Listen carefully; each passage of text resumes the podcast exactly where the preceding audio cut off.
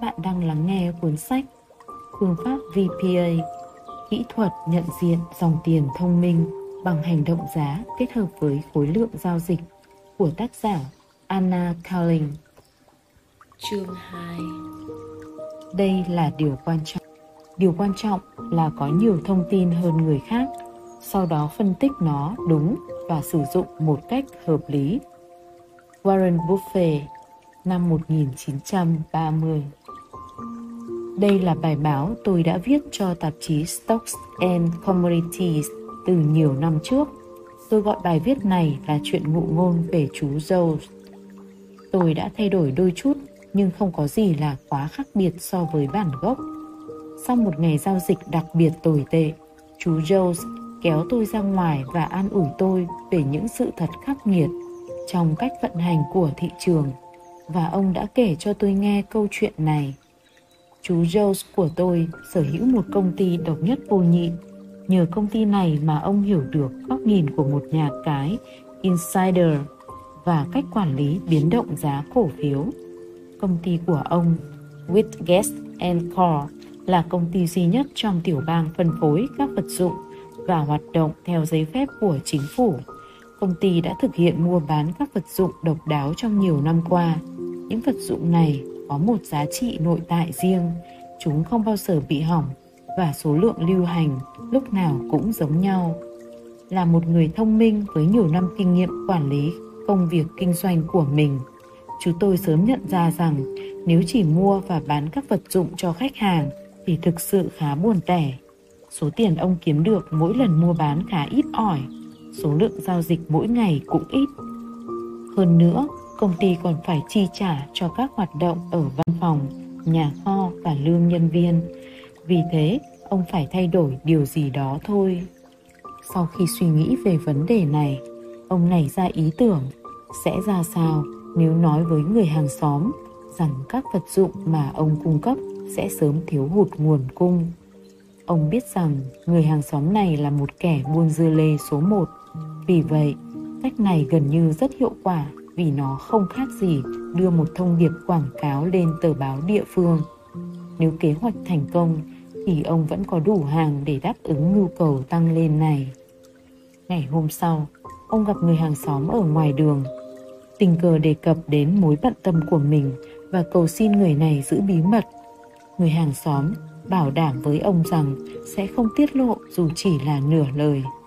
Nhiều ngày trôi qua, doanh số vẫn không có gì thay đổi. Tuy nhiên, sau khoảng một tuần, doanh số bán hàng bắt đầu tăng với nhiều khách hàng đến kho và mua với số lượng lớn hơn. Có vẻ như kế hoạch của ông đang bắt đầu có kết quả và mọi người đều rất vui. Khách hàng của ông vui vì họ biết rằng các vật dụng sẽ sớm bị thiếu hụt và do đó giá trị của chúng sẽ tăng lên. Chú Jones cũng rất vui vì bán được nhiều hàng và kiếm được nhiều tiền hơn mỗi ngày. Rồi ông bắt đầu suy nghĩ. Với những phe mua hàng hóa, điều gì sẽ xảy ra nếu ông tăng giá? Xét cho cùng, chú Jones là nhà cung cấp duy nhất và nhu cầu hiện tại đang rất cao. Ngày hôm sau, ông thông báo tăng giá và người ta vẫn tin rằng sẽ sớm khan hàng. Kết quả là khách hàng tiếp tục mua với số lượng lớn hơn bao giờ hết. Nhiều tuần trôi qua, ông dần dần tăng giá ngày càng cao, nhưng hoạt động mua vẫn tiếp tục. Một vài khách hàng tình ý bắt đầu bán lại số hàng của họ cho ông để thu lợi nhuận.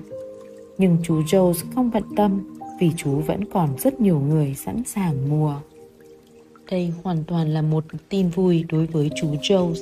Nhưng đến một ngày, chú chợt nhận ra kho hàng bắt đầu cạn dần và số lượng hàng bán ra mỗi ngày đang giảm dần. Ông quyết định tiếp tục tăng giá, vì vậy mọi người sẽ nghĩ rằng tình hình không thay đổi. Nhưng bây giờ, một vấn đề mới phát sinh, kế hoạch ban đầu đã quá thành công nhưng làm thế quái nào để thuyết phục được tất cả khách hàng bán lại các vật dụng đã mua cho ông để ông có thể tiếp tục kinh doanh. Ông đã suy nghĩ vấn đề này trong nhiều ngày mà không có giải pháp rõ ràng. Sau đó, khá tình cờ, ông gặp lại người hàng xóm trong thị trấn. Người này kéo ông sang một bên và hỏi xem tin đồn vừa nghe có đúng không. Cụ thể là hàng xóm của chú đã nghe nói có một công ty phân phối vật dụng khác lớn hơn lớn hơn nhiều đang thành lập doanh nghiệp trên địa bàn. Là người thông minh, chú Jones biết rằng sự toan tính của mình đã có lời giải đáp. Với vẻ mặt đầy bối rối, ông thừa nhận tin đồn là sự thật và việc kinh doanh của ông sẽ bị ảnh hưởng nặng nề. Quan trọng hơn, các vật dụng này có thể sẽ giảm giá đột ngột. Khi chào tạm biệt người hàng xóm, chú Jones mừng thầm trong bụng vì vận may đã đến. Cuộc tán gẫu này thật sự rất có ích. Trong vài ngày, đã có những khách hàng xếp hàng dài bên ngoài cửa hàng kho van nài chú Jones mua lại vật dụng của họ. Với quá nhiều phe bán, ông ta đã có cớ giảm giá nhanh chóng khiến mọi người càng muốn bán trước khi hàng hóa họ cầm trở nên vô giá trị. Khi giá giảm sâu hơn, ngày càng có nhiều người trở nên hoảng loạn. Chú Jones bây giờ đang mua lại một khối lượng lớn các vật dụng. Sau vài tuần, tình trạng bán tháo hoảng loạn đã kết thúc vì rất ít người đủ can đảm để giữ hàng trước áp lực giảm giá như vậy. Chú Jones bây giờ có thể bắt đầu bán lại các vật dụng với mức giá cũ từ kho đầy hàng của mình. Ông không bận tâm nếu hàng hóa không bán được trong vòng một tháng vì đã kiếm được rất nhiều tiền một cách nhanh chóng. Ông có đủ khả năng để làm điều đó dễ dàng. Các chi phí của công ty đã có nguồn để trang trải và thậm chí nhân viên của ông còn có thêm một khoản tiền thưởng. Mọi người nhanh chóng quên mất tin đồn đã bắt đầu như thế nào, ở đâu và cuộc sống trở lại bình thường. Mọi việc vẫn bình thường cho đến khi chú Jones bắt đầu suy nghĩ trở lại. Tôi tự hỏi sẽ ra sao nếu chúng ta làm việc này một lần nữa.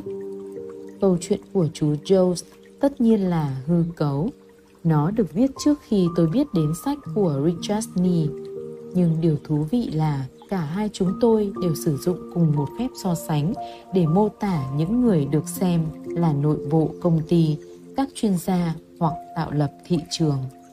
Theo quan điểm của tôi và của Richard Nee, thì đây là một trong những điều trớ trêu của thị trường tài chính.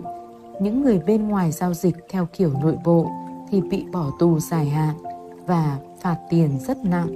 Còn những người trong nội bộ công ty lại được khuyến khích, thậm chí là được phép để làm điều gì đó. Vấn đề đối với các sàn giao dịch và chính phủ là nếu không có các nhà tạo lập thị trường, những nhà bán buôn và cung cấp tính thanh khoản cho thị trường thì thị trường sẽ ngừng hoạt động. Khi mua hoặc bán trên thị trường giao ngay, cash market, lệnh của chúng ta sẽ luôn được khớp. Đây là vai trò của nhà tạo lập thị trường. Họ không có sự lựa chọn. Họ phải bỏ tiền ra để khớp tất cả các lệnh được đặt trên thị trường, dù là lệnh mua hay lệnh bán và quản lý trên sổ đặt lệnh hoặc tùy vào số lượng cổ phiếu tồn số lượng đang nắm giữ của họ mà cân đối cho phù hợp. Nhưng ông Ni đã tự nói, nhà tạo lập thị trường là những tay bán buôn, không hơn không kém. Họ là những nhà giao dịch chuyên nghiệp, họ được cấp phép, được pháp luật thừa nhận và được chấp thuận thực hiện chức năng tạo lập thị trường ở những cổ phiếu bạn đang mua và bán. Họ thường là các tổ chức ngân hàng quốc tế lớn thường có hàng ngàn hoặc hàng chục ngàn nhân viên làm việc trên toàn thế giới. Sẽ có những cái tên nghe qua là đã nhận ra ngay, nhưng cũng có một số bạn chưa bao giờ biết đến. Tuy nhiên, tất cả đều có một điểm chung, họ kiếm được rất nhiều tiền. Họ có thể leo lên vị trí độc tôn, như vậy là nhờ khả năng nhìn thấy cả hai mặt của thị trường, tức là quan sát được cả lượng cung và lượng cầu. Hoặc nếu thích, bạn có thể gọi là các vị thế tồn kho, inventory position, cũng như chú Jones. Họ sở hữu một lợi thế rất lớn khác là có khả năng thiết lập các mức giá tùy theo chiến lược của họ. Tôi không muốn bạn có suy nghĩ rằng toàn bộ thị trường chứng khoán là đều gian lận. Thực sự không phải như vậy. Ừ, không một nhà tạo lập thị trường nào có thể tự mình đạt được mục đích này Tuy nhiên, bạn cần phải hiểu được cách họ nắm bắt cơ hội cũng như những điều kiện tín hiệu giao dịch vụt qua trong chớp mắt để thao túng giá cả. Họ sẽ sử dụng bất kỳ và mọi mẫu tin tức để khiến giá di chuyển cho dù nó có liên quan đến thị trường hay không. Bạn đã bao giờ tự hỏi tại sao thị trường lại biến động mạnh vì các sự kiện nào đó trên thế giới mà không ăn nhập gì không? Tại sao thị trường lại giảm khi có tin tốt và tăng khi có tin xấu? Lời giải thích như trên có lẽ là quá đơn giản với câu hỏi này, nhưng thực sự đây chính là nguyên tắc cốt lõi mà họ sử dụng. Tất cả các sàn giao dịch lớn như Nikkei, Amex và Nasdaq đều có các tổ chức chuyên gia, specialist đóng vai trò là nhà tạo lập thị trường. Họ bao gồm các công ty như Barclays PLC và Getco LLC giám sát giao dịch cổ phiếu và có những hoạt động giống như The Big Board, biệt hiệu của Sở Giao dịch Chứng khoán New York, có lẽ hơi khác với Jesse Livermore. Theo Bloomberg Business vào năm 2012, các sàn giao dịch đang thử nghiệm những cách khiến các nhà tạo lập thị trường thiết lập giá mua bán quyết đoán và táo bạo hơn để thu hút khối lượng giao dịch. Ngoài ra, cũng trong bài viết này, các sàn giao dịch tại Hoa Kỳ rất quan tâm đến việc tăng số lượng các công ty có thể đóng vai trò nhà tạo lập thị trường. Nhưng ngoài điều này ra thì không có nhiều thay đổi kể từ thời của Richard Nee. Các công ty này sau đó có hợp tác với nhau không? Không cần phải nói, chắc chắn là có. Họ có làm việc này một cách công khai không? Không, tất cả những gì họ sẽ thấy là sự cân bằng của cung cầu. Nói chung trên các thị trường và cụ thể là trong các cổ phiếu mà họ quản lý. Nếu số lượng cổ phiếu tất cả các tổ chức tạo lập đang nắm giữ đều quá nhiều, lượng cung quá mức thì họ sẽ tạo ra một câu chuyện tin tức để cung cấp một cơ hội bán ra. Lúc này, các nhà tạo lập thị trường sẽ đồng loạt hành động. Các kho hàng của họ sẽ ở cùng một trạng thái hoạt động, cùng xả hàng. Nếu bạn bắt đầu nghĩ thị trường theo hướng này, thì đây là một chuyện quá đỗi bình thường. Trên sở giao dịch chứng khoán London, tồn tại các nhà tạo lập thị trường chính thống cho nhiều chứng khoán, nhưng không áp dụng cho cổ phiếu của những công ty lớn và được giao dịch nhiều nhất. Thay vào đó, họ sẽ sử dụng hệ thống giao dịch tự động điện tử gọi là CEST. Bạn đặt ra nghi vấn rằng tại sao tôi lại dành quá nhiều thời gian để giải thích những gì các công ty này làm, trong khi thực sự thì bạn chưa bao giờ nhìn thấy chúng. Câu trả lời rất đơn giản.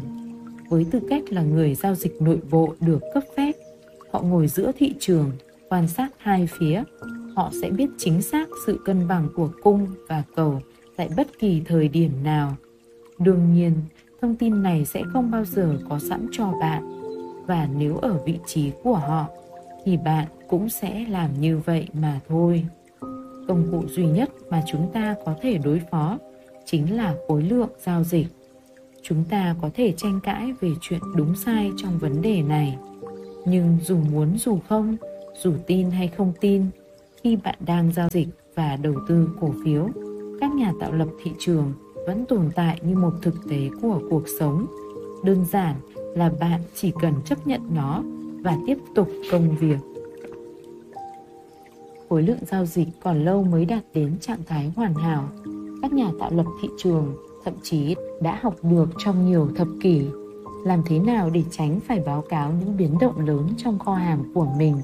Lượng mua vào bán ra lớn sau giờ giao dịch. Tuy nhiên, khối lượng vẫn là công cụ tốt nhất mà chúng ta có thể quan sát hoạt động nội bộ của thị trường. Khối lượng áp dụng cho tất cả các thị trường và có giá trị như nhau. Cho dù có thị trường có bị thao túng hay không, khối lượng trên thị trường tương lai thể hiện hoạt động mua và bán thuần túy nhất có thể tiết lộ sự cạn kiệt động lực tăng giảm của thị trường nó cho biết liệu sự mong muốn mua đang tăng lên hay giảm xuống hàng ngày. nó cho thấy tất cả chi tiết của những hành động điều chỉnh rồi tăng lại, pull back và đảo chiều trên biểu đồ tick cũng như biểu đồ thời gian từ vài phút cho đến vài giờ. Khối lượng chính là động lực thúc đẩy thị trường. Khối lượng ghi lại dấu vết của tổ chức lớn, Majors Operator, khi họ bước vào và thoát ra khỏi thị trường. Không có khối lượng, mọi thứ đều không di chuyển. Và nếu sự di chuyển của giá và khối lượng không tương ứng nhau thì có điều gì đó không ổn. Đây chính là chuông cảnh báo dành cho bạn. Chẳng hạn nếu thị trường đang tăng và giá cả tăng với khối lượng mạnh và khối lượng cũng đang tăng điều này ngay lập tức cho chúng ta biết hành động giá đang được xác nhận bởi khối lượng. Các tổ chức lớn đang mua vào và làm giá di chuyển. Tương tự, nếu thị trường giảm và khối lượng tăng, một lần nữa, khối lượng lại được xác nhận. Sự thật rất đơn giản, những nguyên tắc này áp dụng cho mọi thị trường, cho dù là trái phiếu, lãi suất, chỉ số hàng hóa hay tiền tệ. Những điều bạn khám phá trong quyển sách này là phân tích giá và khối lượng áp dụng cho mọi thị trường, bị thao túng hoặc không trong thị trường giao ngay, cash market, bị thao túng như chứng khoán. Cách tiếp cận này cung cấp cho bạn vũ khí tối tân để tránh bị các nhà tạo lập thị trường răng bẫy. Trong thị trường tương lai, phân tích giá và khối lượng cung cấp cho bạn vũ khí tối thượng để xác nhận sự di chuyển của giá. Các họa tâm lý thị trường thực sự của phe mua và phe bán cũng như hành động đảo chiều của xu hướng được báo hiệu bằng cách sử dụng khối lượng. Ở đây, chúng ta lần theo dấu vết của các tổ chức lớn, những người sở hữu góc nhìn bên trong của thị trường. Trong thị trường ngoại hối giao ngay, chúng ta có một vấn đề khác. Khối lượng thực, khối lượng được hiển thị không thực sự chính xác. Thực sự thì đây là quy mô giao dịch được thực hiện hoặc số lượng tiền được giao dịch. Tuy nhiên, may mắn thay đối với thị trường tài chính lớn nhất thế giới này chúng ta vẫn có thể sử dụng khối lượng tích để phân tích. Chú thích, nguyên tắc tích volume là số lượng bước dịch chuyển của giá trong một khoảng thời gian nhất định. Khối lượng tích đo lường xem giá dịch chuyển bao nhiêu bước trong một khoảng thời gian. Giá trị chuyển một tích thì khối lượng giao dịch được cộng thêm là một đơn vị. Hết chú thích. Tuy nhiên, khối lượng tích không hoàn hảo cũng như trong công việc chẳng có gì hoàn hảo cả. Đầu tiên, khối lượng tích giữa các nền tảng giao dịch thì không đồng nhất và có sự khác biệt so với khối lượng tích của các nền tảng khác nhau do dữ liệu tích được cung cấp thông qua nền tảng của một nhà môi giới trực tuyến. Thứ hai, chất lượng dữ liệu phụ thuộc vào nhiều yếu tố, đặc biệt là việc nhà môi giới đó có đăng ký kết nối trực tiếp với trung tâm thanh khoản liên ngân hàng để sử dụng một trong nguồn cấp dữ liệu đắt đỏ dành cho các nhà bán buôn hay không. Tuy nhiên, một nhà môi giới chất lượng thường sẽ cung cấp nguồn dữ liệu chất lượng. Nhưng liệu dữ liệu tích có thể thay thế cho khối lượng hay không? Câu trả lời ngắn gọn là có. Và nhiều nghiên cứu khác trong nhiều năm đã cho thấy rằng dữ liệu tích là một đại diện có thể thay thế cho khối lượng, thể hiện 90% hoạt động thực sự trên thị trường.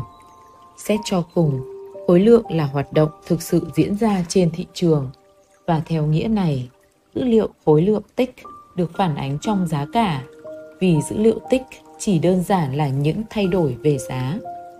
Như vậy, nếu giá thay đổi với tốc độ nhanh thì điều này có nghĩa là chúng ta đang có những hoạt động đáng chú ý trên thị trường đúng không? Theo tôi, câu trả lời là có. Để chứng minh quan điểm này, chúng ta chỉ cần xem biểu đồ tích hoặc bất kỳ biểu đồ không dựa trên thời gian nào khác trước và ngay sau khi phát thành tin tức quan trọng. Lấy bảng lương phi nông nghiệp hàng tháng, một sự kiện mà mọi nhà giao dịch ngoại hối đều biết và yêu thích làm ví dụ. Giả sử chúng ta đang xem biểu đồ 233 tích trước khi phát công bố dữ liệu Mỗi thanh giá có thể mất vài phút để hình thành đủ 233 tích. Suốt quá trình diễn ra sự kiện và ngay sau khi kết thúc sự kiện đó, mỗi thanh giá sẽ hình thành trong vài giây, xuất hiện như thể tích được bắn vào màn hình từ một khẩu súng máy. Biểu đồ trước kia phải mất một giờ để hình thành các thanh, giờ đây chỉ trong vài phút là các thanh giá đã xuất hiện. Đây chính là hoạt động thuần túy và đơn giản. Do đó, chúng ta có thể xem là đại diện cho khối lượng sẽ luôn có sự thao túng trong thị trường ngoại hối sau ngay. Giá bị thao túng không theo cách này thì cũng bằng cách khác và diễn ra ở quy mô lớn nhất so với tất cả các thị trường khác. Các cuộc chiến tiền tệ là minh chứng cho điều này. Nhưng với tư cách là các nhà giao dịch, khối lượng tích là những gì chúng ta có và khối lượng tích là những gì chúng ta sử dụng. Mặc dù nó không hoàn hảo, nhưng tôi có thể đảm bảo một điều, đó là bạn sẽ thành công hơn đáng kể khi sử dụng nó và bạn sẽ hiểu lý do tại sao khi chúng ta bắt đầu quan sát các biểu đồ ngoại hối cùng với tất cả các thị trường khác. Chú thích Biểu đồ tích Các thanh trên biểu đồ được tạo ra dựa trên một số lượng giao dịch cụ thể. Ví dụ, biểu đồ 233 tạo ra một thanh mới sau mỗi 233 giao dịch. Bạn có thể tùy chỉnh biểu đồ tích theo số lượng giao dịch bạn muốn. Ví dụ, biểu đồ 5 tích hoặc 1546 tích. Hết chú thích. Nếu bạn vẫn chưa tin, hãy để tôi cho bạn một ví dụ tương tự. Điều này có thể không hoàn hảo, nhưng tôi hy vọng sẽ giúp bạn hiểu ra vấn đề. Hãy tưởng tượng bạn đang tham gia một cuộc đấu giá đồ nội thất.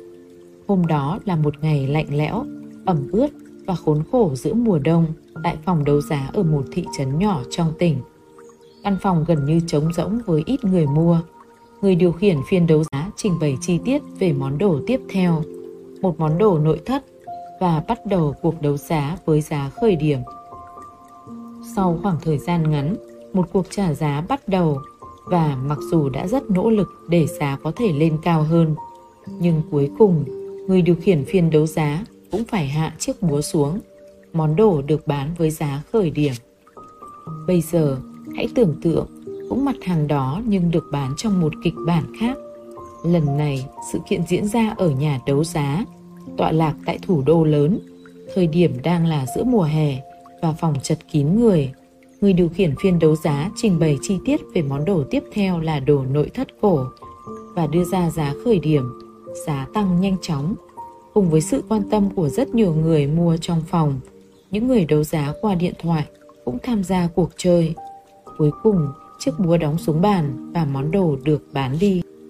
Trong ví dụ đầu tiên, giá chỉ thay đổi một lần, thể hiện sự thiếu quan tâm và theo thuật ngữ đấu giá là thiếu người mua đấu giá trực tiếp tại phòng.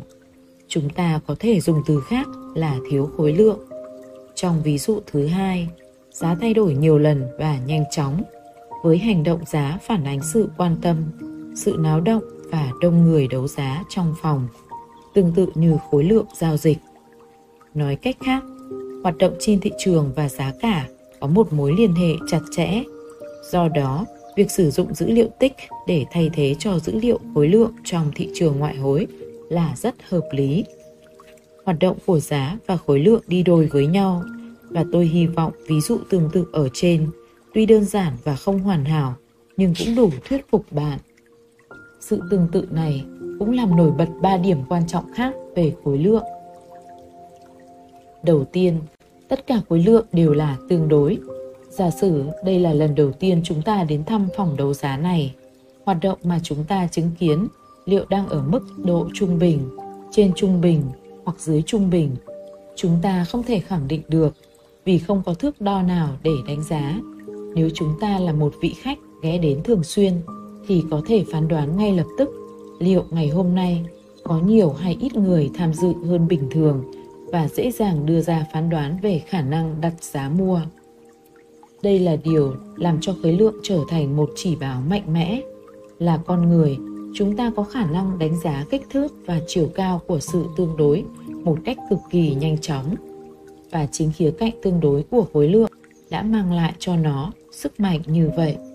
Không giống như giải băng giá không giống như giải băng giá, có một biểu đồ sẽ cung cấp hình ảnh tức thì về các thanh khối lượng tương đối, cho dù trên biểu đồ tích cực nhanh, biểu đồ thời gian trong ngày hay biểu đồ đầu tư dài hạn, Đây là mối liên hệ trong thuật ngữ, tính tương đối, một khái niệm rất quan trọng. Điểm thứ hai là khối lượng mà không có giá là vô nghĩa, cũng giống như trong phòng đấu mà không có giá mua. Hãy xóa giá khỏi biểu đồ và chúng ta chỉ có các thanh khối lượng. Khối lượng tự nó chỉ đơn giản cho thấy sự quan tâm, nhưng sự quan tâm là vô nghĩa nếu không có hành động giá tương ứng. Chỉ khi khối lượng và giá kết hợp, chúng ta mới có phản ứng hóa học tạo ra sức mạnh bùng nổ của VPA. Thứ ba và cuối cùng, thời gian là một thành phần quan trọng. Giả sử trong phòng đấu giá, thay vì cuộc đấu giá kéo dài vài phút, nó đã kéo dài vài giờ nếu được phép. Điều này sẽ cho chúng ta biết điều gì sau đó. Đơn giản, sự quan tâm đến mặt hàng đó đã bị giảm bớt. Sự hứng thú điên cuồng trong một cuộc chiến giành món đồ sẽ gần như biến mất. Chúng ta lấy nước làm ví dụ. Hãy tưởng tượng chúng ta có một ống gắn vòi phun nước. Nước là hành động giá và vòi phun nước là sự kiểm soát khối lượng. Nếu vòi phun nước bị hở, nước sẽ tiếp tục rời khỏi đường ống nhưng lực tuôn ra không mạnh. Tuy nhiên, ngay sau khi chúng ta bắt đầu khóa van, áp suất sẽ tăng lên và nước sẽ tuôn ra xa hơn cùng một lượng nước ra khỏi đường ống. Nhưng lần này, tiết diện ống nơi nước chảy qua đã nhỏ lại. Như vậy, thời gian trở thành một yếu tố. Với cùng một lượng nước cố gắng rời khỏi đường ống trong cùng một khoảng thời gian, lúc này áp suất đã tăng lên. Thị trường cũng như vậy. Tuy nhiên, hãy để tôi tạo động lực một chút và mượn một câu nói từ chính huyền thoại Richard Wyckoff. Kinh doanh và đầu tư cũng giống như bất kỳ sự theo đuổi nào. Bạn tồn tại ở đó càng lâu, thì bạn càng có được kỹ thuật và bất kỳ ai nghĩ rằng đã tìm ra một con đường tắt nào đó mà không có sự cố gắng bằng mồ hôi nước mắt, thì họ đã hoàn toàn sai lầm mặc dù khái niệm này có thể được áp dụng cho hầu hết mọi nỗ lực trong cuộc sống, nhưng nó đặc biệt có liên quan trong việc nghiên cứu giá cả và khối lượng như bạn có thể đã biết, có một số chỉ báo khối lượng miễn phí và nhiều hệ thống độc quyền mà bạn có thể mua. Dù miễn phí hay trả phí, tất cả đều có một điểm chung. Theo quan điểm của tôi, chúng không có khả năng và trí tuệ để phân tích mối quan hệ khối lượng, giá cả một cách chính xác. Vì lý do đơn giản, giao dịch là một nghệ thuật, chứ không chỉ là khoa học khi kết thúc 2 tuần tham gia chương trình đào tạo của Albert, tôi dành 6 tháng tiếp theo chỉ để nghiên cứu biểu đồ và học cách diễn giải mối quan hệ giữa giá và khối lượng. Tôi ngồi trước hai màn hình chạy giá trực tiếp từ nguồn cấp dữ liệu một hiển thị thị trường giao ngay và một hiển thị thị trường tương lai và tương đương, theo dõi mọi thanh giá và khối lượng liên quan và sử dụng kiến thức của mình để diễn giải hành vi thị trường trong tương lai. Đây có thể không phải là những gì bạn muốn đọc và một số bạn có thể bàng hoàng khi nghe tôi nói rằng để đạt được những điều này phải tốn rất nhiều công sức.